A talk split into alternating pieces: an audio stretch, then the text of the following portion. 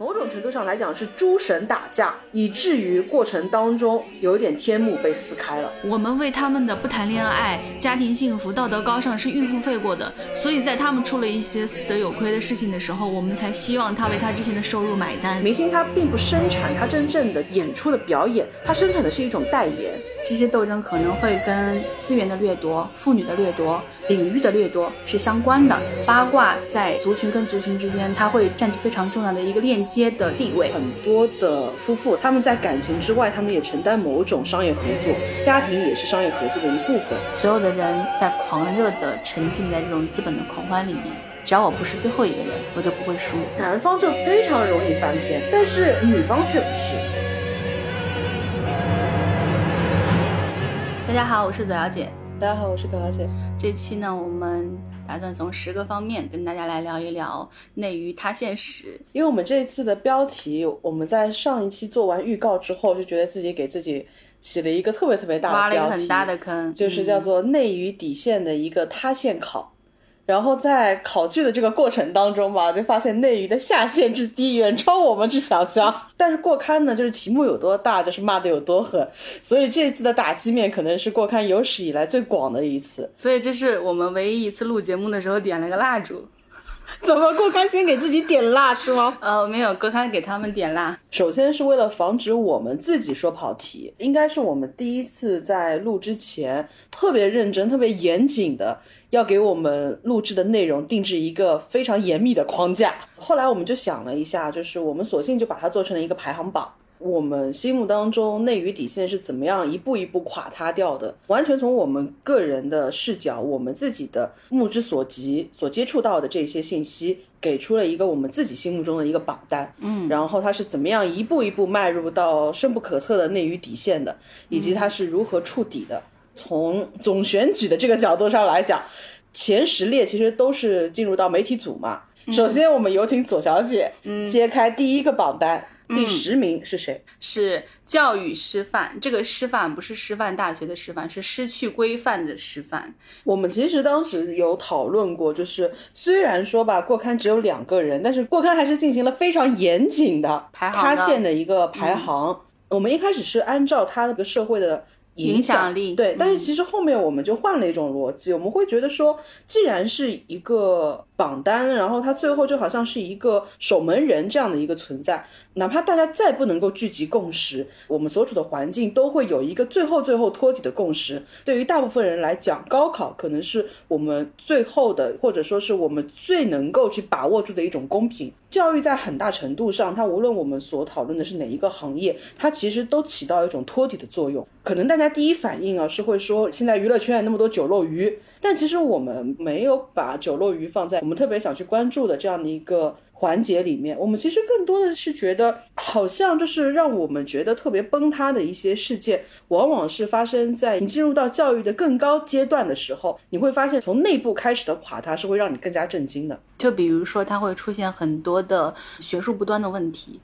艺术类院校的话，现在在招生上面，在它很多的规范上面，它也是存在着一些我们认为不是很好的现象。所以我们讨论的主要是这两个问题。肯定说这些年一个被记在耻辱柱上的名字逃不过的，肯定就是翟天临。这个是很严重的学术不端的问题嘛？他是在二零一八年的时候获得了博士学位，在一九年的时候是被撤回了他的这个博士学位。包括其实今年毕业季的时候，翟天临他有出来面对网友。感觉他试图用一种相对幽默、更能够被网友接受的形式来做一些付出的准备，或者我们说洗白也好。翟天临这件事情最大的恶性其实是存在于，首先他最初的时候他不是被网友揭发出来的，嗯，包括毕志飞也好，包括翟天临也好，包括童卓也好，这些在学术上后来引起争议的。他们当然三个各自的问题都完全不同，然后他们引发的这些问题，其实会让我觉得惶恐的是，不在于我们去发现了他是有问题的，他更多来自于他们的自我暴露。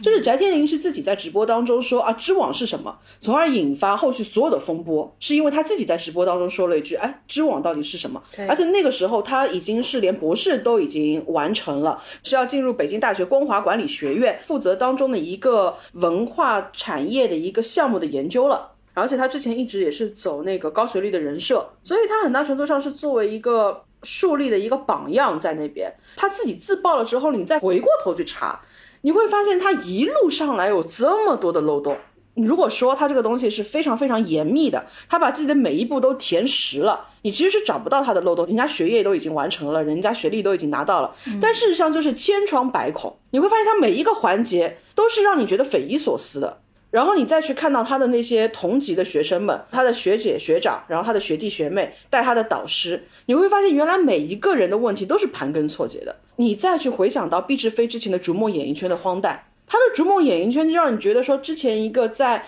所谓学术范围内口碑如此之好，出了一部电影，然后业界学界来支撑的人又那么那么多，结果你一去看是一个这么荒唐的东西，然后你就觉得。好像你的价值观在那一刻就完全崩塌了。你对这些学校的这种学术光环，你就会觉得说，你得多烂，你树立到的这些门面一样的形象，然后是一个完全的空着的。对于其他的学生来说，他们获得这个学位的路径其实没有那么容易。读博士是非常辛苦的。比如说，有的专业你要做一个毕业论文，你要写二三十万字，读大量的资料，做学术的过程中，你面临非常非常多的崩溃的局面。那如果存在着这样的人，可以轻轻巧巧的，他可以甚至不用知网，他就可以获得这个博士学位的话，那对于其他的人来说，他也不是一个公平的问题。那是不是其他人也可以用这种方式去拿到一个博士学位？那我们整个大学的规范在哪里？它其实让很多人觉得匪夷所思的地方，正在于。你已经是被树立为这一方面的一个典型了，大家其实都会有一种意识，就是说，哪怕一个行业里面十个人，其他九个人都出问题，起码你树立为典型的那一个，应该是经得起推敲的吧？但偏偏就是这一个掀开他的门面之外，你发现里面遍地狼藉，这对你的杀伤力是非常之大的。毕志飞跟翟天临在这一方面都属于这样的一个存在，然后同卓呢，他又是从一个入学的这个角度。让你发觉说啊，原来除了我们千军万马要过的这个正门的独木桥之外，原来它还有这么多的旁门。对于他们来说，容易到他们甚至不觉得这个事情是需要遮掩的，以至于在多年之后，他可以毫无芥蒂的把这些事情讲给你听。同卓的问题，一方面是他这个事情做得非常容易，另外一方面就是他根本没有这个意识，他甚至觉得这个东西是一种荣耀。这个也是直播，或者是说现在互联网带给我们的一些东西。很多时候，你如果把时间往前倒一个十年、二十年的话，这样的事情是永远不会被发现的。包括像之前的很多人盗用别人的身份去读大学。毕业了之后去做老师，他也过了很多年很好的日子，而且可能在他的原本生活的环境里面，他是不忌惮去跟别人说的，甚至他觉得这个事情是没有那么大的问题的，所以他有一种炫耀的口吻，他甚至在事情发生之后，他都没有意识到这个事情的严重性。他们的情况其实都在于以前可能会有很多的门槛，因为他毕竟他的信息传递到我们这边的时候，他当中会经过很多道筛检，他会有自己的工作人员，然后传播的媒介。但是他们现在直面公众的时候，他们其实就会无意识的。把自己这些认为很轻易乃至很正常的事情讲给你听，像这样的一种情况，它其实是非常非常偶然的。哪怕我们看到了像毕志飞，看到了像翟天临，看到了像童卓，以至于我们觉得如此高密度的、密集的出现的这种教育象牙塔里的丑闻，但事实上，也许来说。像他们这样的人，我们所能够见到、我们所能够发现的，其实是沧海一粟。无论这个想法它是不是正确的，它是不是能够被印证的，一旦公众出现的这种想法，其实就是对教育信任的极大的崩塌。他们这样的事件出现之后，那一些后继者，他们就会意识到，哦，这个问题是非常严重的。那我以后要闭紧我的嘴巴。呃对，我觉得最吓人的就是，不是说这个事情我们要去彻查，或者说这个事情我们就不做了，或者是这个事情啊以后我们就不能做了，而是他们第一反应是以后我们要闭紧我们的嘴巴去做了。你会发现这些找门道的人，他们会越来越聪明。对。亡羊补牢，他们会把这些漏洞一个一个补上，到最后他们会变得很谨慎。所以说，以后能够通过这样的方式去发现这些问题的渠道，可能就会变得更少。有可能以后所有的事情都会隐藏在黑暗面背后，是我们没有办法看到的了。对，因为这个事情，第一就是我们刚所说的，它的偶然性是在于他们是自我暴露，对，出于他们的无知。这个也是体现的是一种教育问题，不仅是在学术上是不端的，他们甚至在基本的常识上都是缺乏的。然后它的另一重偶然性是它的结果的偶然性，他们的结果是在于他们触犯了某种底线之后。被公权力的封杀，也或者说是某种程度上的追杀，这个事情它其实都是带有偶然性的，就好像以前的人，他们要求得公平正义。他们最后如果被逼无奈的话，他们可能要去找青天大老爷。我哪怕去滚钉板，我去告御状，我要去找到一个青天大老爷。但事实上，你一个正常的运作是不能依赖于让每一个人去找青天大老爷的。而且我们可以发现，就是我们刚所说的这种当然是恶性事件，但其实在这个恶性事件之外，在很多的日常上，其实你都会潜移默化的给外面带来影响。比如说以前大家提到北电啊、中戏啊。会有一句对北电来说很不礼貌的话，但是有很长的时间里面，中戏的学生他们会觉得北电是培养明星的，但是中戏是教演员的。包括就是有很多的星探，因为以前呃渠道不发达的时候，很多的星探他们可能都是在艺考的时候就要蹲在门口，甚至想办法要去跟老师打交道，要去提前挖掘这些新鲜的面孔，所以他们会积累很多选人的经验，然后他们就会觉得中戏的话，他在审美的偏好上可能是更加倾向于那种所谓的小生正统的那种。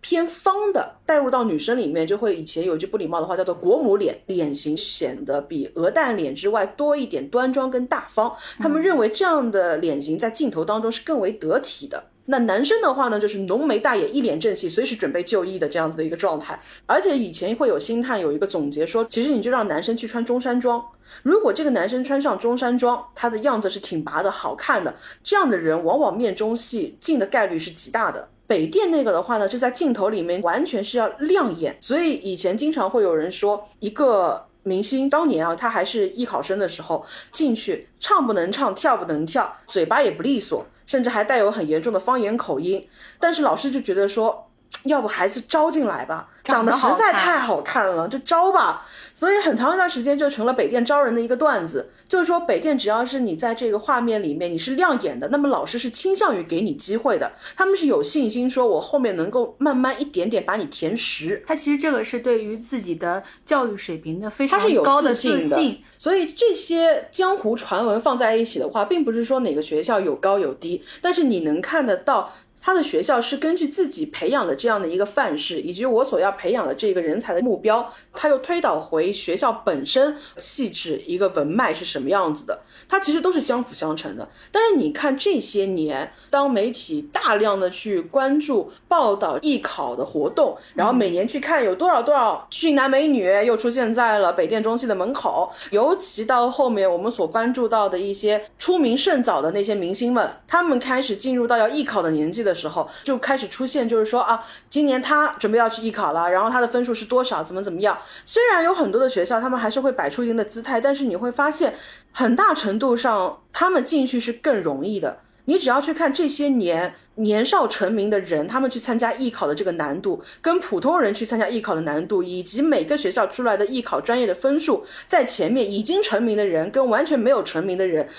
在这个排行榜里面所占的这个序列跟比例，你就能够感觉到这些人他们在年少成名之后，门槛到他们面前就自动降低了。也有一种可能是说，年少成名的人，因为他们相对而言更有经验，他们有一些演唱的经验、表演的经验，包括他们在面对老师、面对人的时候，他们更容易不怯场，因为他们可能很多人都已经上过央视的舞台了。嗯，那他在面对一个考试的时候，他相对而言比那些没有参加过任何演出的孩子可能会更落落。大方，所以说这也是他们的起点相对比较高的一个地方了。其实一直以来这些年都会陆陆续续有一些传闻，是各个名校之间为了争夺，就好像其他的综合类院校为了争夺各个状元，其实也会花招齐出一样的。然后这些学校其实也会通过自己各方面的关系，尽量能够在这一个篮子里面能够给自己至少留一个余地。嗯，那将来别提到这一辈的人，我们这边出不了人，其实能够看到他们在这方面的姿态是更加的迎合的，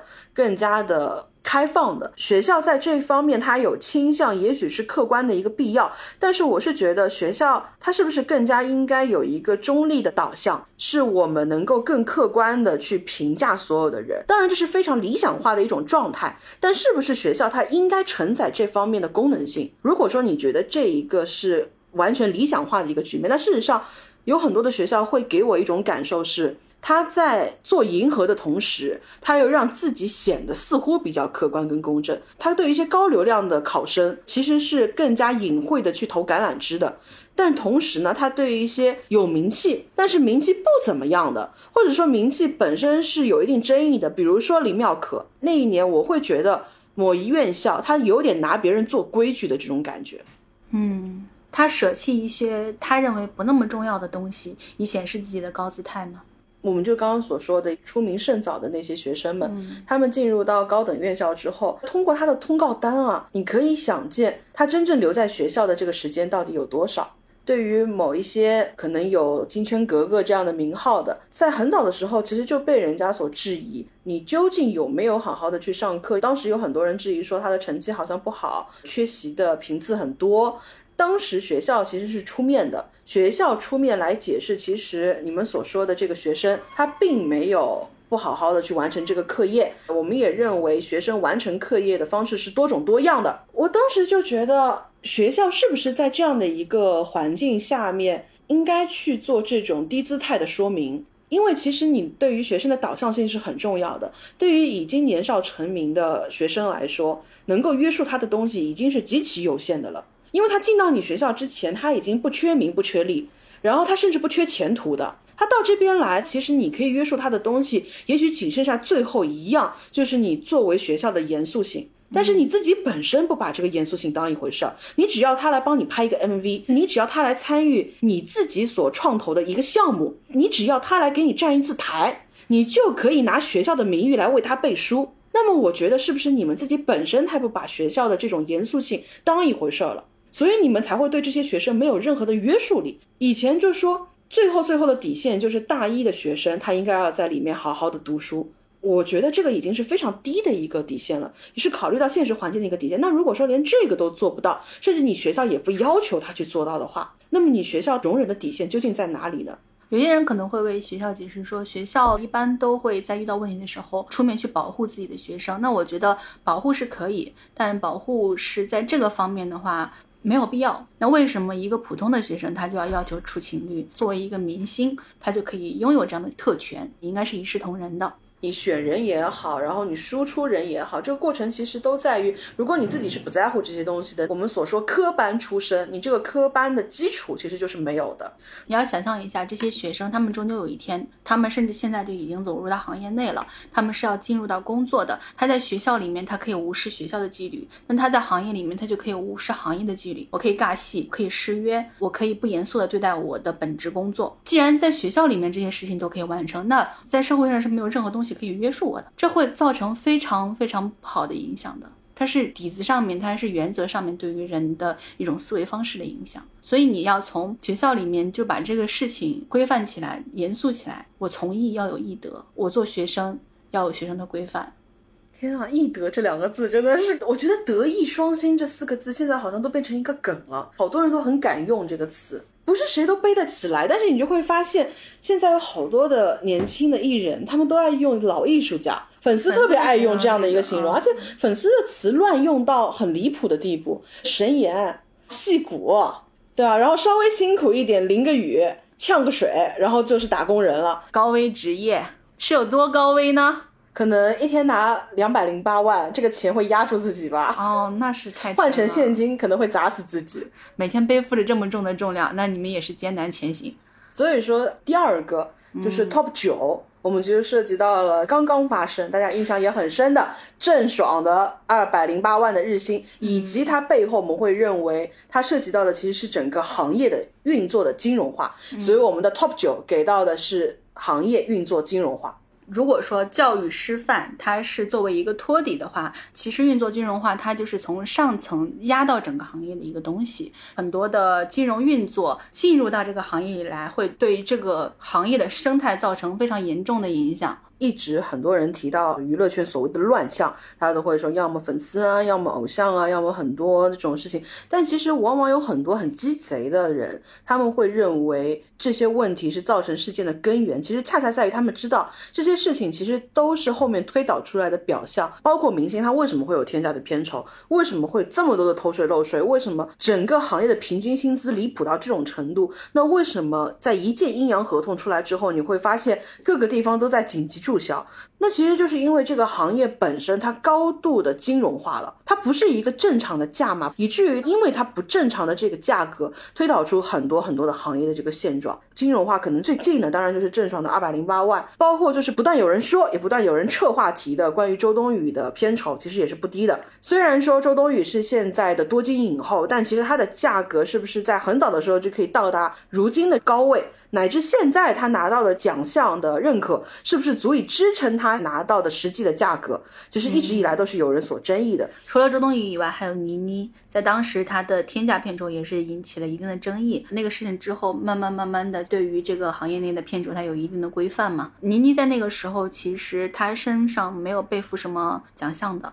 她跟周冬雨的情况可能还有所不同。嗯。尤其是内娱这一块，我们对于明星的片酬之高，其实已经是有非常非常大的宽容度了。所以在这样的一个情况下面，他还能够激起广泛的愤慨，是因为这个价格着实太离谱了，太离谱。特别是很多追星的人，你可能大概会对于呃日本、韩国的明星的片酬，他们的收入会有一定的概念。相对中国来说的话，差距是非常非常大的。因为这个价格本身它不是赋予一个演出的劳动，它不是一个劳务的价值，它更多的是一种金融价值在这边。它当中包含着很多，首先你可能是要包含一些不方便透露的费用，它是要通过你这边来走账的。嗯，还有就是说你可能本身你的这个价格就是用来屏障的。还有就是你这个价格可能涉及到背后更多的公司与公司之间的博弈，比如说现在有非常多的明星，他们首先他的注册地要选择当地他有非常大的一个政策扶持倾向的地方，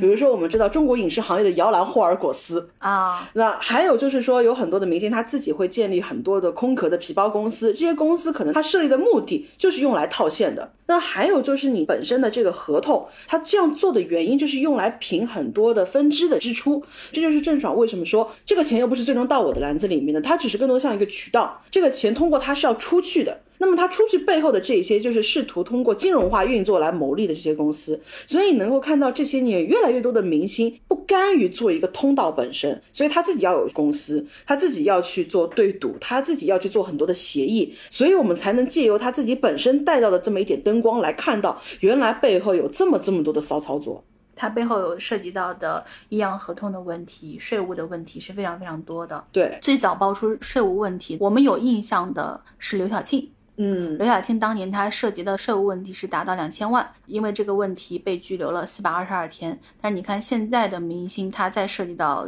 税务问题，涉及到八点几个亿的税务问题，他都并没有拘留这么长的时间，他只不过是在自己家中沉寂了，他也不断在尝试复出。其实这个其实可以插播一个不是完全扣题，但是很有意思的一个玄学的剧，叫做《八清传》，大家可以去关注一下《八清传》这部剧有多美。它是男女主先后出世。他的男主是因为涉及到异国的性侵案，然后直接被扣住了。这个女主角当时让自己的男友是火线入营嘛，江湖救急。然后补拍完之后呢，女主自己出事情了。所以这个戏呢又没有办法再往下走，基本上就已经砸在手里面了嘛。所以这个戏就确实能感觉到这个风水啊，真的不是很好。所以可能也是后面不太敢有人再接手的原因。娱乐圈很多的，尤其是老板的话，非常信玄学这个东西。是，当然这是题外话。题外话，题外话。九亿，我觉得他跟翟天临这个事情有一点很像的，就是当然这个意思不是正面的啊，是某种程度上来讲是诸神打架，以至于过程当中有一点天幕被撕开了。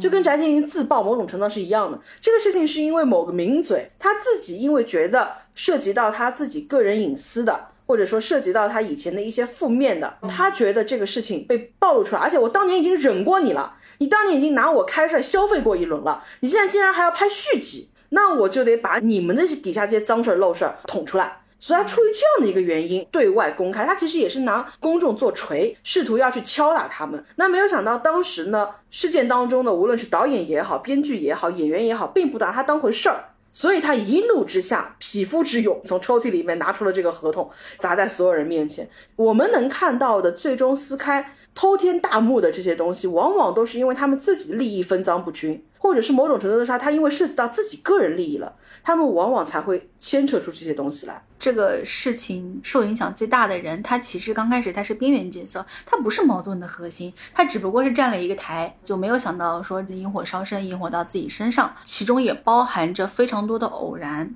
就是那个名嘴，他如果说他就忍了。或者说，他如果没有在意这个站台的人，他还是把核心放在他想要针对的人身上，可能这个事情都不会发生。所以，他其实介入是这是行业的一个普遍现象。在这个事情发生之后，很多其他的人就紧急的开始避险嘛。调查是需要时间的。当税务部门把精力放在一个人身上的时候，其实给其他人，首先是先敲了一个警钟，其次又留了时间，我去该处理的处理，我实在是处理不了的，我去补税。很多明星当时是紧急出现在税务部门去补税嘛。公众其实对于这个最初的惊叹是在于这个数额。大到这种程度，它其实是两亿多，但是因为补税，所以才最后变成是八个多亿嘛，嗯。嗯，接近九亿的这样一个程度。但是令观众最惊诧的是，他出得起九个亿，而且不只是说一个明星他存在这样一个情况，就像我们刚刚说的，他其实是原来的一个皇帝的新衣，只是有这么一个人说了你没穿衣服，但事实上所有人都知道，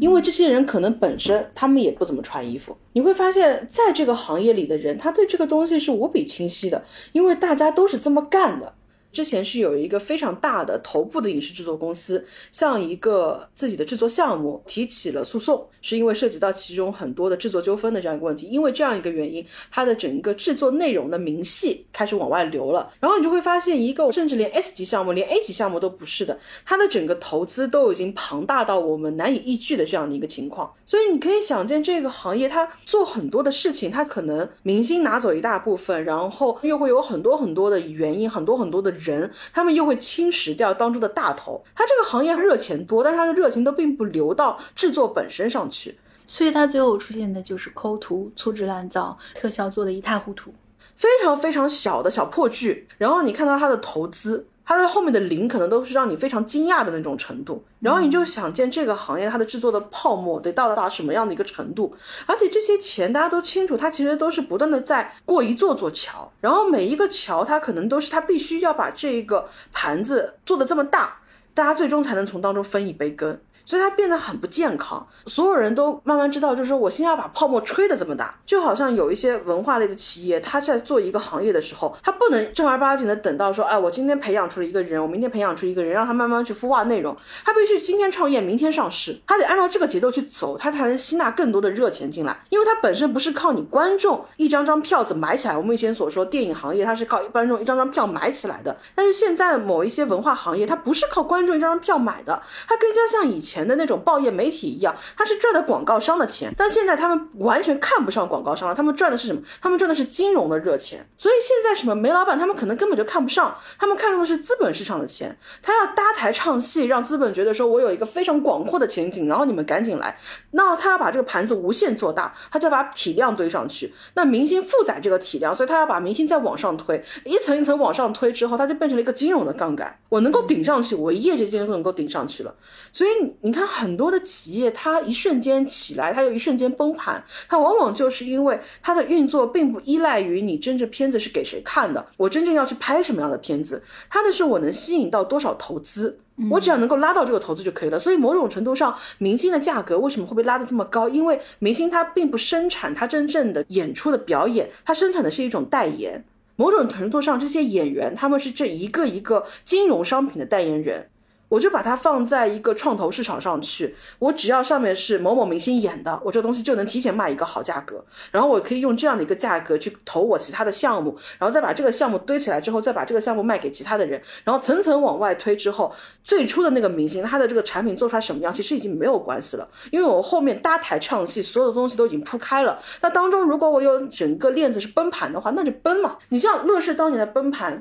就很简单，他从版权方面都开始给你做账，你这个东西怎么做？而且所有人他都会觉得说崩不会崩在我手里，我对乐视的印象很深，就是在于乐视，你真的眼见它起高楼，眼见它楼塌了。是乐视，它当时疯狂到什么样的程度？就是它连版权都不放过。一般来讲的话，假设说十块钱的这样的一个版权费，大家通常都会把版权的支出平摊在前两年，因为一般性一部剧的火爆。它就是在前两年基本上就已经是铺出去了，那它所有的收益也好，它所有的支出也好，基本上都放在前面。但是乐视它无论是什么样的剧，它会把自己所有的投入分摊到十年。我成本十块钱，然后我收益十块钱。我如果把这个十块钱分摊到十年里面，那等于我今年就投入一块钱，我赚了整整十块。那我这个利益率高不高？那我再拿我这个收益率去给到我的投资人看，我的投资人当然很开心看到这样的一个报表，然后再追加，完全不是一个健康的状态。包括他后面说你买会员，他送你电视，他拉入更多的子生态进来，去撑起自己所谓的盘子。到最后，他哪怕快濒临崩盘了，还能说我七个子生态一个都不能少。虽然说我们是一个内容制作行业，我们是一个文化产业，我们最终是要面向观众的。但你会发现，观众在这个里面它重要吗？它不重要。明星的这个价格，其实某种程度上也不是由你观众来定的，他们只是需要有这么一个杠杆就可以了。所以我会觉得乐视他的这些行为，包括像之前的蛋壳，他们都是庞氏骗局嘛。在前期，他用这样的方式不断、不断、不断对打，他这样的形式终有一天会崩盘的。你一个链条上不顺，它就立刻会崩盘了。而且行业头部的很多的艺人，包括知名的导演、知名的演员，你会发现他们其实比起演戏本身，他们也更多的在投入、沉浸于这样的资本游戏里面，去开自己的公司，然后再通过一系列的收购的手段，执行当中的利益套现，又或者说本身通过一些资本市场的内幕消息去完成自己的利益套现，甚至一度不小心把自己做成了中国的女巴菲特。那这些其实你都会发现，无论是从行业问候的操盘手来说，还是从这个行业当中站在台前的人物来说，他们其实都不断在享受跟内容制作本身毫无关联的一些东西。他们在享受把整个内容金融化，但是我们都知道，一旦金融化之后，你这个赛道是没有办法降速的。这就好像是你原本把一个漫长的马拉松跑成了一个五十米冲刺竞赛，这五十米你是不能停的。从你决定我要用五十米的状态去跑这个赛道的时候，你不能有一秒钟这个速度是稍稍有点松懈的。你最终冲过去，你五十米的终点可能就是上市。你一旦当中稍微停下来休息一下，你可能就是跌出这个赛道了。这是一个非常危险的事情，但是危险伴随着巨大的利益，所以只要你的利益超过百分之三百，那资本家会毫不犹豫地进入到这个市场里来。明星也在做资本家，所有的人在狂热地沉浸在这种资本的狂欢里面。只要我不是最后一个人，我就不会输。你觉得我做实业不能满足我了，你就开始要去做资本化的运作了，你就试图把它进行金融化了。但是你一旦金融化之后，就像刚刚我们所说，它是一路不断向前跃进式的。那你的跃进到最后一定会出现泡沫，那么这个泡沫最终会投射在谁的身上？那为什么金融化我们把它放在这么前面？其实就是因为它真正产生的一些恶果，不只在于说这些人。避税、偷税、漏税带来的他们很多行业规则的崩塌，更多的是在于他们其实会导向很恶劣的后果，包括就是他们的这种所作所为会让身处其中的人对于很多的规则感是完全蔑视的，因为他们做这些东西本身他们就是不需要遵守规则，甚至我破坏规则我得到的更多，所以这些东西可能都会推导出后面我们所说的这些恶果。无论教育也好，金融化也好，我们更多涉及到一个行业性的，它是从一个托底的东西，跟一个更操作化的这种层面。但其实可能大部分大家提到娱乐圈，更多的是四个字，这个就要有请左小姐来揭晓 top 八。我们这次采用的这个标题，也是豆瓣上面现在非常大的一个小组，它曾经的名字就是八卦来了。叮咚，下面插播一条广告，我们自己设计和手工制作的一些周边已经上线啦，大家可以在淘宝的店铺页面搜索“过干门市部”就可以看到哦。其实，在八卦来了这一个方面，我们主要还是讲的是跟爱情、婚姻、明星的私生活有关的一些事情。我没有想到，在我们讲内娱底线塌陷的时候，能听到“爱情”两个这么纯正的字。我收回爱情啊。主要聊的是跟婚恋、塌房、出轨、嫖娼、跟明星私生活相关的问题，这样可以了吗？明星不用让爱情退场的如此彻底。没有爱情，我其实很想先问左小姐啊，就是你觉得说，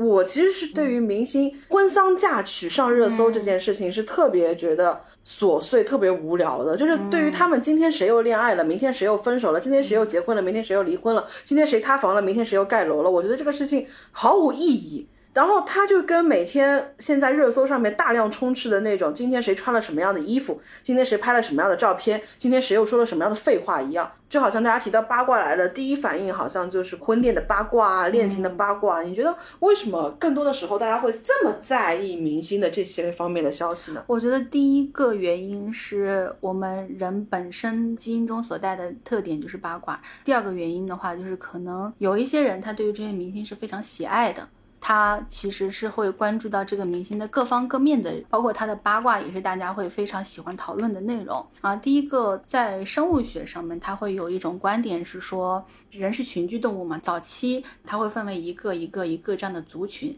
那族群跟族群见面的时候，他往往。很难避免会发生一些战争，这些斗争可能会跟资源的掠夺、妇女的掠夺、领域的掠夺是相关的。八卦在族群跟族群之间，它会占据非常重要的一个链接的地位。我碰到你之后，我再跟你聊一聊，哎，你认不认识那个谁呀？你长得跟这个谁有点像。他说，哦，我认识，我认识。但凡我们稍微带这么点关系，那我们两个族群起冲突的这种情况就会大大的减小。存活下来的概率就会大大的增大，所以说这种热爱八卦的人，可能他所在的族群整个就会被保留下来。嗯，不太爱跟人说话的骚眉大了眼的人，那可能就会在一次一次的与其他族群的相遇过程之中陨灭了。所以，我们留下来的基因是更喜欢八卦的基因，这是我们早期的生存的必须，是我们的一种遗传的习性。人是带有八卦属性的，所以我们才能够集结成一个社会。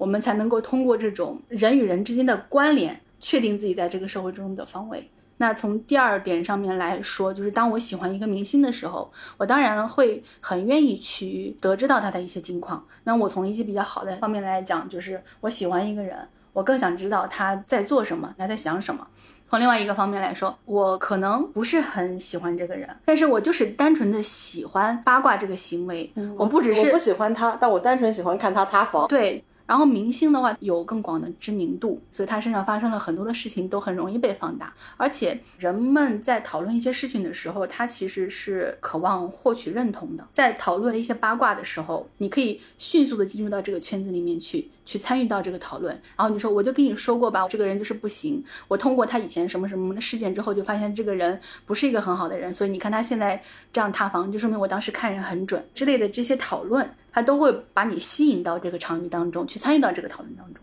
主要还是因为内娱关于婚恋的这个情况啊，实在是过于千姿百态了。他有时候他的下限之低啊，实在是让你叹为观止。嗯，就以前可能大家劈个腿出个轨，可能也就停留在一个私德的层面。嗯，但是往往你能见到内娱的某位明星啊，他能把劈腿的对象送进监狱里。而且有的时候嫂子还不止一位啊，嫂子是个梯队，能够忍住炫耀也是需要非常大的克制，非常大的克制力的，那是真的爱才能够忍住炫耀。刘德华背后的朱丽倩，对，这个是早期偶像啦。但我觉得，当然做一个例子作为对比的话，我觉得刘德华跟朱丽倩的这种，其实又跟现在的不太不太一样。对，你比如说像华晨宇跟张碧晨，对于恋情跟孩子的这种。隐瞒跟隐形化处理。刘德华在那个时候，他是属于天王巨星，也有非常多的疯狂的粉丝。这样的身份的话，大家都不太会希望说他过早的迈入婚姻，大家都会觉得说我的幻想就破灭了嘛，你就失去了一个幻想的对象。那他可能也会出于一点考虑，就是我要保护我的爱人，因为我自己其实身居这个位置，有这么多的经历，我是知道，当你站在风口浪尖上。你是会经历非常多，你作为一个普通的非娱乐圈的人士，你不需要经历的事情的。当这个人曝光之后，其实很多事情是失控的，所有人都知道你是谁，你甚至走到个大街上都会被人拍下来。你今天只是没有化妆，拍下来大家就会落魄街头，落魄街头，形容憔悴，疑似恋情失意啊，就会有这样的事情会出现。我会更倾向于他们两个之间是有爱情的。我觉得这种保护不单纯是对于爱人的保护，嗯，他也是更多的知道我对于自己事业的一种保护。是是，因为其实对于那个年代的艺人来说，他们会很明确的知道说，他们对于自己的粉丝其实心态会跟现在的艺人有一些不一样。他们对于粉丝。或者说由单个粉丝凝结成的庞大的粉丝的群体，他对这个群体本身还是带有一点点、一点点的那种恐惧意识的。就是他明白自己的事业是建立在他们的支持之上的。如果这些粉丝构成的这个群体一夜之间崩盘，或者他们一夜之间撤出对他喜爱的这个大本营，那他明白自己的事业一定是会雪崩的。他对于自己我想做什么以及我能做什么，他会多想一想。当然，就是说这个涉及到不同的明星，他对于这个分寸的把握。有的明星他可能是我想去做这个事情，但我想到粉丝可能会有异议，或者就是我就是靠这个东西来吃饭的，那粉丝可能会有强烈的情绪反弹，我就不做了。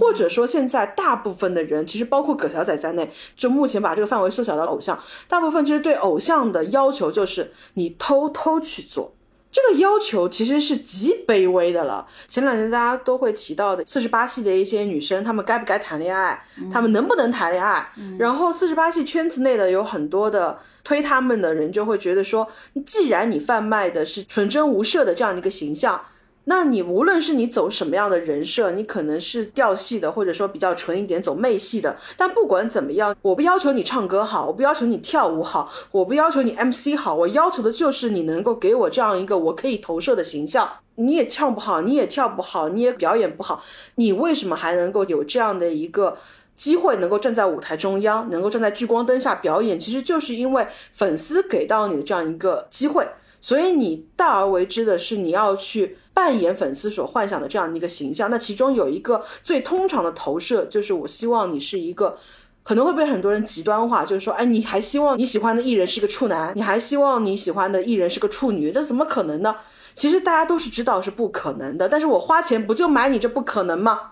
所以如果说为什么大家对以前的老牌艺人或者是年纪逐渐增长的艺人带有一种宽容，是因为你这么多年。你在这个行业里面，你有付出过努力，或者说你把自己原来的一些局限，通过这些年的积累拓展出去了。你从原本的一个单纯的、完全是靠粉丝来支撑的艺人，变成了一个我能够唱歌了，我能够跳舞了，我也慢慢唱得好、跳得好、演得好了。再加上你前面的十来年，可能更长时间的这种劳苦功高，你的粉丝自然而然会对你有种宽容度。所以当年的刘德华最初的时候，他当然不敢完全的暴露说我身后的所有的东西，但是他通过几十年积累，包括他跟传媒所建立的良好的关系，那慢慢慢慢大家对他有极高的宽容度。那么等到这个宽容度积累到一定的年限之后，大家都能够顺理成章的去接受，而且会有一种好像你在这个层面上你已经退休了，就是在成为一个完美无瑕可以让我去投射男友幻想的岗位上，你已经退休了，你可以回到一个纯粹的艺人这个角度上来讲，一个纯粹的男演员的这样一个立场上去了。那你这一部分的功能我们就不再投射了。在这样的一个情况下面，你跟我说啊，我有结婚，我有自己的家庭，粉丝的接受度就会非常的高。但是当你还是一个很大程度上通过粉丝对你的支持，以及你所对外投射出来的这样的一个形象来立足的时候，其实我觉得在这样的一个情况下面，恋爱不耽误，结婚不耽误，生孩子不耽误，那什么好都让你拿，对你什么都能拿到了。我觉得在这个时候。你告诉我说：“哎呀，我很想有个孩子，然后天使在人间。更何况你之前还是一直对外营造的形象，还是我心里挺有点坎坷的。然后我内心精神经常是有波动的，对外是有点壁垒的。我是有自己的世界的，然后我是被抑郁症保护着的。我就觉得，哎呀，抑郁症保护的人可真多。抑郁症患者不容易，别再挤压人家抑郁者的空间了。就是这病得的什么都不耽误。”而且很多时候，婚恋上的这种情况啊，真的是能够非常完美的折射出艺人的私德之差之低劣。为什么说内娱婚恋可以独占一个门类？就是因为它的千姿百态真的是花样百出，包括就是像大家比较熟悉的当年的姚晨、凌潇肃，嗯，董洁、潘粤明，王宝强、马蓉，包括李小璐跟贾乃亮。我们还是以夫妻，刚刚这些都是夫妻，好吗？脾气万和多能挤入到人家夫妻的队列里面去。文章、马伊琍，文章、马伊琍，嗯，没有一对是雷同的。就是我觉得还有张雨绮，但张雨绮那个，其实我觉得是她的背后的团队，她完全把一个负面的新闻营造成了一个女权的正面新闻。我觉得这个是他的团队非常有强手腕去做到的一件事情。当然，这个本质上你就会觉得这些拉拉杂杂的所有人啊，包括王宝强跟马蓉的这件事情，我还记得马蓉到家里面躺在地上，然后一只手扶住额，倒在地上对自己自拍，然后说自己怎么怎么样了，被欺负了，被打了，然后倒在地上一蹶不起了，好像把长辈气到医院去。有时候有些事情发生的让你觉得匪夷所思。有一家狗仔复盘出来的一个。细节就是因为当时有很多人说是王宝强捉奸在床嘛，然后有一家狗仔就是说啊，根本不存在捉奸在床的这样的场面，我来给你们复盘当时发生的是什么。那其实是这样的一个情况，就是说马蓉跟女儿在那边一起看手机玩，然后呢，因为有什么样的事情，马蓉好像就去打电话了或者怎么样了，然后反正就只剩下王宝强正好过来，然后就陪着女儿。那结果呢，正好看到。上面弹窗出现的信息，非常露骨的他经纪人跟自己爱人的对话，但是他打不开，他没有密码，他不知道马蓉的密码，然后他就问女儿，然后女儿轻描淡写就把那个密码给解开了，然后他就看，然后他就觉得哇。怎么是这样的一个情况？然后晴天霹雳，但是当时他冷静下来，他就去旁边拿了一台 DV，对着这个聊天记录给拍下来了。我当时看那段狗仔报道的时候，首先我是觉得他的细节细到离谱，第二我就是觉得说马宝强没有手机嘛，什么年代了还去自己的房间拿了一台 DV，用 DV 来拍那个手机，然后你就觉得又离谱又细节又完整。然后呢，还说他身边的很多的人当时都劝王宝强不要闹得这么，因为王宝强那篇声明你会发现跟其他的声明都完全。不一样，因为其他的明星发离婚公告声明，或者说是类似的感情的时候，往往都还是互相留一线，以后好相见，至少不会这么露骨的说当中的某一位跟其他人发生了不正当关系。王宝强是很少见的，在声明当中明确指出他的妻子跟别人发生了不正当关系的。据一些狗仔报道说，当时这句话是很多人劝他不要写上去的，因为你写上去没有任何的转折余地，你后面后续的谈判也会变得非常的麻烦。但是呢，这句话是王宝强坚持要写上去的。呃，后面又发生很多，比如说啊，王宝强所有的资产全部都被马蓉控制了，而且当中有一个细节我印象很深。王宝强寄钱交税。对对对。而且说他们当时要发这个声明的时候啊，其实王宝强已经完全不相信他身边的团队，因为他的身边所有的团队都是他的经纪人一手包办的，所以他其实已经不相信身边的人了，他相信的都是亲戚。那么当时呢，还有一个亲戚是作为奸细混在里里面的，因为当时晚上说好是零点要发布，大家可以去看那个时间点是后来拖到零点过了将近二十分钟，就是因为他们要发的时候啊，突然间发现家里的网断了。没有网了，就 WiFi 上不去了，没有流量吗？哎，这个故事离谱就离谱在当时这个故事绘声绘色，讲说他们家的那个 WiFi 啊被这个奸细给拔了，而且是王宝强非常相信的一个具有亲缘关系的一个弟弟，可能当时是要通过电脑来发这个微博，然后呢，就是因为上不去网了嘛，所以就一直在弄，说哎，这个网上不去了，这个东西怎么办了？要不就明天再发或者怎么怎么样，就一直在拖嘛。最后是好像另外一个亲戚忍不住了，就说我开一个热点给你，你拿热点发。所以你可以想见，这个事情真的是，哇，又离奇又精彩，引发了非常多的关注，而且它引发的那种震荡，可能仅次于周一见。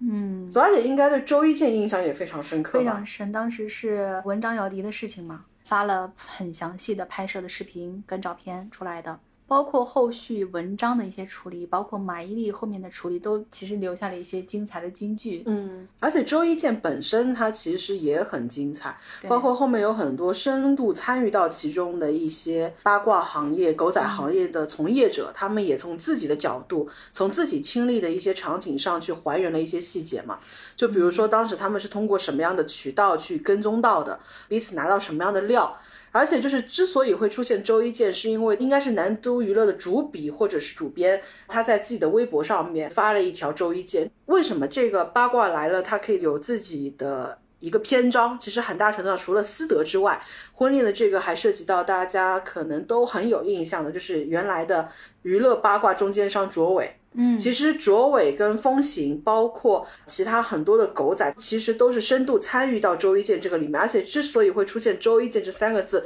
很大程度上也是因为他们抢新闻。可能现在在门户网站的争夺战当中，他们已经不太会带着搜狐玩了。但其实，在那个时候，搜狐还完全没有退出舆论战场。你现在再去看到那种明星抽烟呐、或者说是被拍到一些负面的、啊，经常上面打了漫天漫地的那种马啊这种马往往有两家，一家是优酷娱乐，还有一家就是搜狐娱乐。你就觉得搜狐真的是在这种犄角旮旯、不受尊重又充满老气的行业，在这种夕阳产业当中，依旧非常的深耕。当时呢，其实是因为。不同的这种狗仔的八卦，他们隶属于不同的，你可以把它想象，他们就像不同的嘻哈歌手隶属于不同的厂牌一样的，然后彼此之间的争夺非常非常的激烈。那么其实当时风行背后是有两个金主，一个是南都娱乐，还有一个就是搜狐。其实当时这两家。并不想搞恶性竞争，所以他们在扶助风行的同时呢，他们其实彼此是有一个君子协约。南都娱乐它是周一发刊，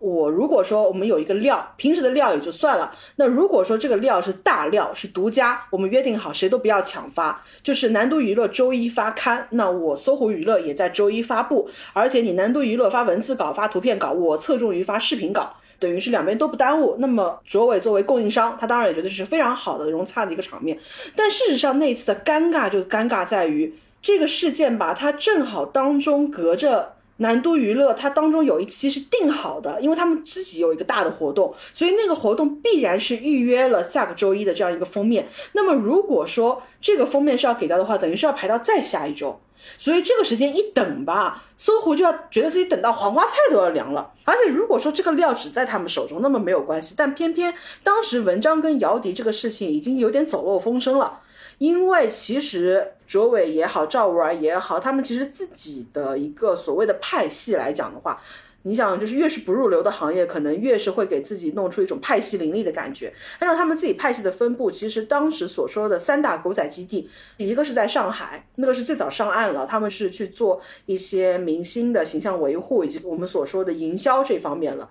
北京的两个呢，还处于是行业比较低端的，还深耕一线。那么低端，还行，一线啊，啊深深耕一一线深耕一哎线，冲锋陷阵。嗯，那么当时呢，这两家他们其实互相一直在观望着对方到底在跟什么。赵五儿那边呢，首先他在资历上来讲，他本身就是因为崇拜符文科、崇拜那个卓伟那批人入行的，那同时他也抱着一种要超越他们的这种心，所以其实两方是咬得非常非常紧的。当时其实已经有各种各样的消息都说卓伟那边在跟这样的一个情况，那么自然赵五儿也不会放过嘛。赵五儿身后其实也是有一个不容小视的力量，那就是鹅。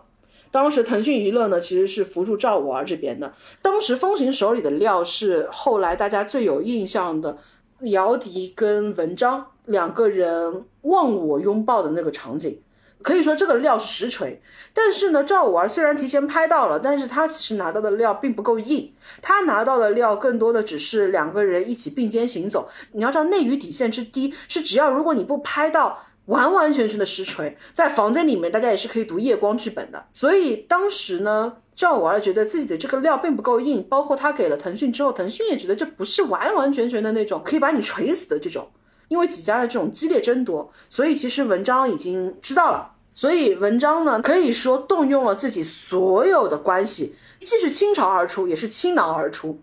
他就找到了腾讯，那腾讯因为手上的料不硬嘛，腾讯就觉得说，你只要能够说服搜狐跟南都，他们不发，那我们就不发，我们乐得赚这个钱。所以当时非常微妙的是，为什么这个事情会透出周一见？是因为首先他过了南都发刊的那个时间，那同时他等到后面的话，南都又很担心，他很担心说其他家会抢发，所以南都迫不及待要出来发一个周一见。让大家知道决定性的料在我手边。那同时，他也出来表明一个态度。他当时就说了，我在做这个发刊的时候，我在批这个稿子的时候呢，我其实是把手机都关了，我就是希望你们不要再来找我了。其实也是表态嘛，就是因为这样子一闹之后，所有人都知道这个事情出来了。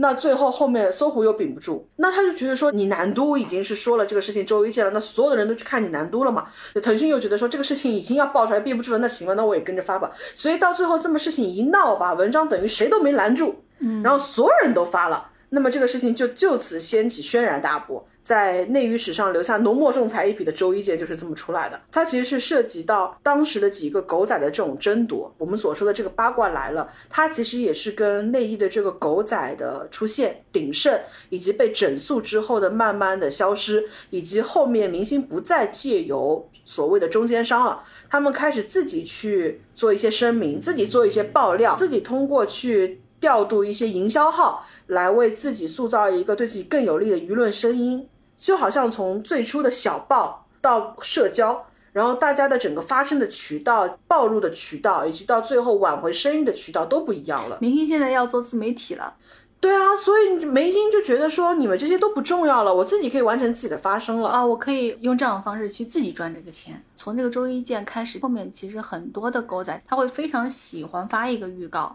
他发这个预告一方面是他为自己吸引一些眼球，他在写的一些暧昧不清的文字和诗歌里面，让你去猜测这个事情是谁啊，什么样的事情可能会发生。那群众看热闹不嫌事儿大，一般都会去想象是顶级流量。显得很大的事情，但到最后爆出来可能都是一些小事。这个其实当中也是存在一个可以被公关的空间。对，它也存在一个空间，就是说我这个意思表达到了，也有人猜到你了。那你明星，你给不给我钱？你给我钱之后，我就换一个人。我准备了第二套方案的，你可以用在这个上面。一对小明星的事情也可以用到这个上面。那我现在所有东西都准备好，你给不给我钱？这个事情其实不止内娱有，就是日娱那边也经常玩这一套。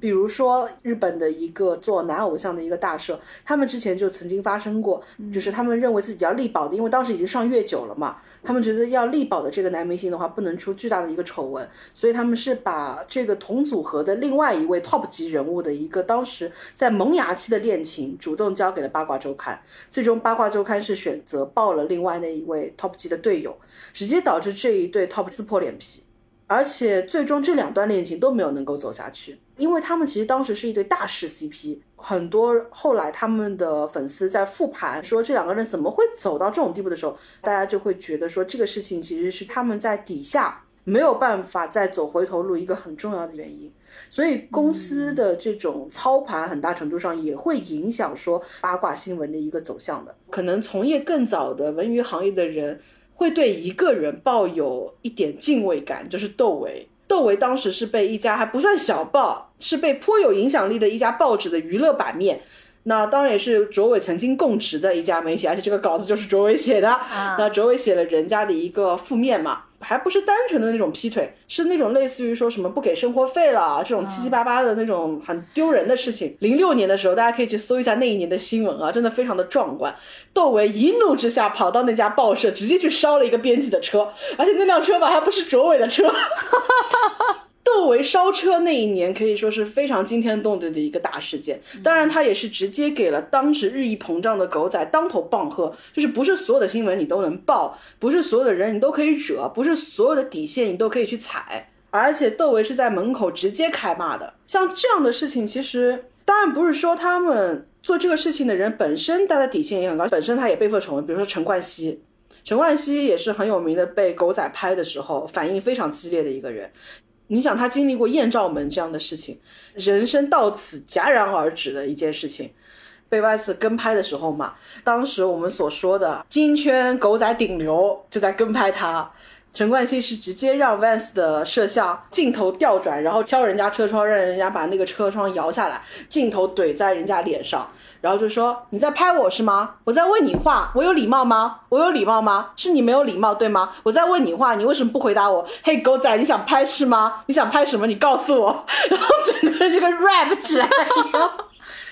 艳照门反而会让我觉得内娱所面向的这一批观众，他有改观的一些事情，他是让我觉得乐观。因为当时艳照门刚出来的时候，零八年我还在读高中，而且零八年出了这么多的事情。其实这个事情不会在你的生活当中留下特别特别深的那种印象。当然，现在你再这样去说自己，你会觉得有一种啊事后诸葛亮抬高自己的这种感觉。但其实当时我确实是有一种对于全民的狂欢与批判，我觉得其实是不对的。嗯，因为我觉得最应该受到批评的是把人家电脑里面的这些隐私公布于外，并且传播取乐的人。我觉得这个是当中比明星个人私德的败坏更严重的一件事情，但那个时候环境不是这样子的。是所有人疯狂在批评这些明星本身私德的败坏。然后说他们乱交啊，尺度行为之大之低劣啊。当然，某种程度上来讲，你可以说它是一件比较俗劣的事情。但是这毕竟是人家关起门来干的事情，他不是在大街上给你看，他甚至也不想给你看，你也不应该看到一个人关起门来做的无伤功德的事情。但是不是应该受到如此大的一个批驳跟争议呢？我觉得这个过程当中应该是有余地的。但是当时好像大家更加的处于一种道德高地，用一种更高的道德标准在要求他们。包括后期还出现了另外一个艳照门是台湾的，嗯，就是李宗佑诱奸女性的事情。其实这个事情的性质跟陈冠希的事情的性质也是完全不一样的。因为陈冠希当时他拍摄那些东西，他其实是处于双方自愿的一个基础之上的。这是非常重要的一个前提，就是这件事情，你可以说他们用一种非常大白话来讲，你可以说当事人不检点，但是这毕竟是男女双方自愿的。他跟那种性侵猥亵是不一样的，性侵猥亵应该是被纳入到公寓讨论的一个范畴，但是这个是个人的私生活，会被公众知道，他也是处于一种完全偶然，跟你主动去拍摄一些照片，你拍摄这个照片的目的就是为了给公众看，就比如说你去拍摄一些三级片啊，你去拍摄一些暴露的照片，你的目的是销售，这个也是不一样的。所以我会觉得，我并没有把艳照门放入到我们今天所归类的 top 十当中的任何一个门类里面，因为我觉得它其实是能够折射出我们大环境的一种开明跟进步的。嗯，就是我们更加能够认清楚什么是公，什么是私，什么是属于我们不应该在明面上去倡导，但是我们应该在自己的个人空间当中保有一定程度的宽容的。我们更加有明确的边界感了。这件事情对于当事人来说，肯定对他们的负面影响是没有办法往回收的。但是对于所有的公众来说，我觉得是上了非常有益的一课。大家能够明白更多的一些事情，大家讨论的分寸跟边界在哪里了，以及我们真正应该对他的一个评价的尺度到底在哪里。所以我是觉得艳照门它其实是能够折射出某种程度上的进步的。我们现在在婚恋，在一些个人私生活上面。你既违背了一些所谓我们说的公序良俗，同时你还试图用这种公序良俗的东西来包装自己。你如果前期没有去塑造这个人设，那人们也不会去说你。但你既然塑造了这个人设，吃了这个红利，你用这个人设为你赚到了钱，那你后期人设崩塌，你其实是必要付出的代价的。某种程度上，当时陈冠希会被抨击的这么厉害，也是因为他也好，涉事的几个女生也好。他们的形象还是跟里面的形象有所不符，清纯玉女。对，嗯，而且对于他们来说，这个事情就不像是说，就比如说我塑造了一个我是好爸爸的形象，然后我后来出轨了，这种的话，你没有拍到任何你身体的东西，你只不过是精神上面对你的一些看法。嗯那拍摄到你的身体，你个人的隐私被这样大辣辣的暴露在公众面前，其实对你带来的这种精神伤害是远超你的私德败坏、出轨这个事情带给你的精神上的。伤害的，而且当你看到所有的人在讨论你的身体，讨论一些他们不应该看到的东西的时候，其实并不是所有人心理上都能够承受得住的。哎，我觉得有点奇怪的是，你有没有发现内娱很多的所谓劈腿啊、婚外情啊、出轨啊这样的一些情况，男明星跟女明星受到的这个影响啊，它是不一样的。是，就比如说华晨宇跟张碧晨这个事件上，会发现消失的是女方。然后白百合出轨这个事情，如果说不是男方后续有更严重的违法乱纪的行为的话，你会发现好像更早消失的也是女方。而且白百合跟陈羽凡，包括他出轨的这个事情，人家不是出轨，人家只是塑造了他那个人设，可能是他当时的那个情况下，他不便于那么快的去公布离婚的消息。对于明星夫妇来说，他们感情走到后期，其实有很多，我不能说是全部，但是可能有很多的夫妇，他们在感情之外，他们也承担某种商业合作，家庭也是商业合作的一部分，所以他们会涉及到很多很具体的商业条款，规范到你什么时候才可以出现感情上的一些情况的变化。包括有很多之前的一些明星夫妇，稍微关注他们感情动向的人都已经会发现，比如说很长一段时间，杨幂跟刘恺威，大家都觉得这一对好像已经都谈不上貌合神离了，都已经有各自的世界了。但是呢，他们依旧没有对外进行公开。很多的营销号就会说啊，两个人涉及到对赌啊，包括说像董璇跟高云翔，大家当时也是会有一些猜测，说为什么在董璇已经下定决心的情况下面拖了那么久，其实也可能是涉及到一些。财产纠纷上，但当然都是很多的小报的揣测，以及很多营销号的一个完全主观化的一个解读。但其实你也能够从侧面看到，其实大家对于婚姻上面其实是有很多的利益化考量的。其实为什么提到这一点呢？就是因为白百合跟陈羽凡，包括白百合方面后续的解释，其实也是说他们在很早的时候就已经达成了一种默契，或者是一种没有对外公开的协定了。他们其实感情已经走到尽头，但是因为一些实际的考量，他们不。能够对外及时的公开，因为有一些程序还在走，所以女方才会。对外寻求一些感情的慰藉，大家现在很轻易的可以理解这个事情。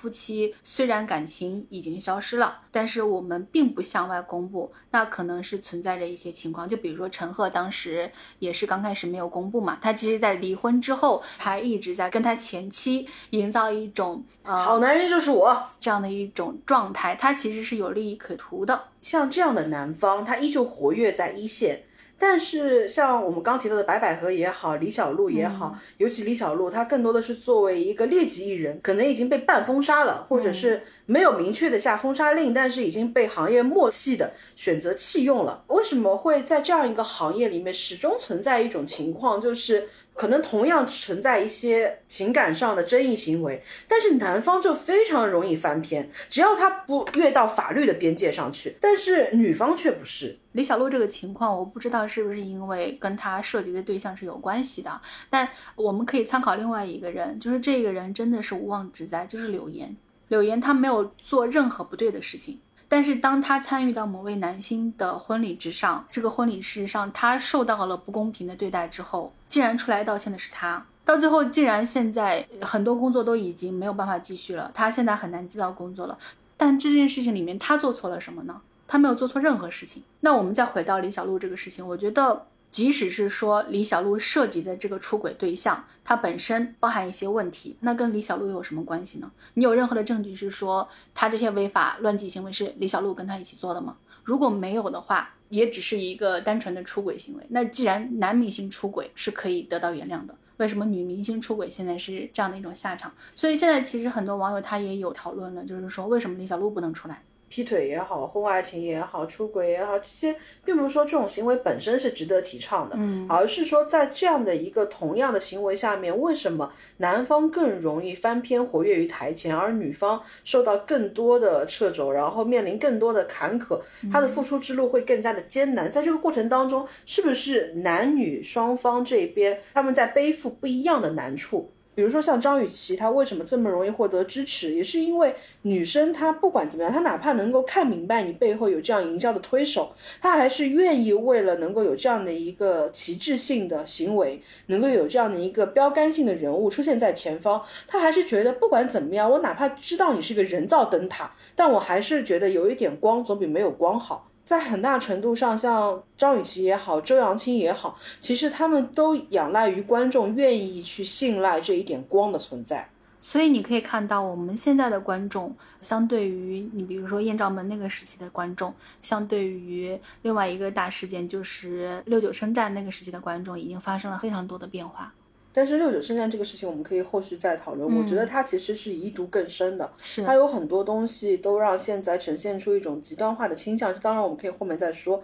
明星之间的这种情况。尤其我觉得大家谈恋爱就谈吧，结婚就结吧，真的没有必要每一次的动向都在热搜上展现。比如说有一些明星，你可能根本不了解他，比如说像看亲子，我没有看过他的任何一部作品，但我清晰他每一次感情变动的走向。有的人他可能公布这些事情，他就是为了能够博一个版面，对这个东西就变成他的目的了。然后像一些偶像呢，他是真的不希望你发现，但是呢，因为经营不善，然后项目过多，嫂子频次更换过快，难免从塌房变塌方。到偶像失格的环节，我们可以慢慢谈。其实现在有一些那种私事的曝光是明星自己在推动的，有一些私事的曝光是狗仔在推动的。然后呢，有一些是明星跟狗仔他们相互配合，就是有一些明星他会愿意曝光自己的一些事情，他其实是为了除去更大的隐患。就是我自首总比被人曝光出来好。被人曝光出来的话，我可能完全没有回还的余地。嗯那我自己说的话，前期我做大量的准备，然后我有一些水挑选一个。合适的时机。挑选一个合适的时机，就比如说在别人的代孕风波轰轰烈烈的时候，我轻轻巧巧的把自己的一个小事发在这个其中，这个时候其实公众就会陷入到一种，就相对于前面这个更严重的事情，你这个事情吧也就还好，就轻轻巧巧的把这个事情过去了。尤其是八卦来的这个板块，你能够逃过一劫，真的是有赖同行衬托。你劈腿，但起码你没把对象送监狱；你隐婚生孩子，但是起码你自己生的，起码你孩子没扔。哎，这下限能一个比一个低，哪怕说不论私德，但你也能够觉得叹为观止的一个地方。你会不会觉得我们刚刚其实所说有一点矛盾，就是我们一直在说私德是不重要的，但好像说我们在批评他们的这些出轨啊什么的，又好像在说人家的私德的这种感觉。其实也不是说私德这个事情不重要了，我们也没有说过私德这个事情不重要。艳照门这个事情，当然至今我也觉得它是一个很严重的事情，这当然也不是一个值得提倡的事情，我们绝对没有提倡这件事情。作为偶像私德不端，当然也会造成很恶劣的影响。我只是觉得艳照门呢，它作为一个私德不端的事件来说，所有当事人所承担的后果是高于他们可能实际应该要承担的后果的。我们现在去指责一些艺人的私德不端，第一是因为私德不端确实是应该被指责的，指责他并不代表说要让他去承担严重到超越他应该承担的后果的程度的后果。第二是因为现在很多的艺人其实一直是在贩卖自己的良好道德的呀，一些偶像他贩卖的是自己不谈恋爱，一心搞事业，他甚至在贩卖我完全的不解风情，我对于女偶像避之不及。还有一些明星，他们贩卖的是自己的家庭很幸福，他们道德很高尚。我们为他们的不谈恋爱、家庭幸福、道德高尚是预付费过的，所以在他们出了一些死得有亏的事情的时候，我们才希望他为他之前的收入买单，因为我们之前是买过单的。你刚刚所说这些人，我们提前为他买了单的，这些买单的对象往往就是他们的粉丝。是就像很多的粉丝，他们其实是为这些偶像营造出来的这种官方设定，是提前付了费买了单的。所以你有义务在送达这样的一个高位之后，你要在这个高位上持续的进行表演的。但其实有的时候吧，粉丝当中也有非常多的搞革，粉丝之间他其实也没有能够很好贯彻自己作为一个顾客。自己作为一个消费者所应该拥有的基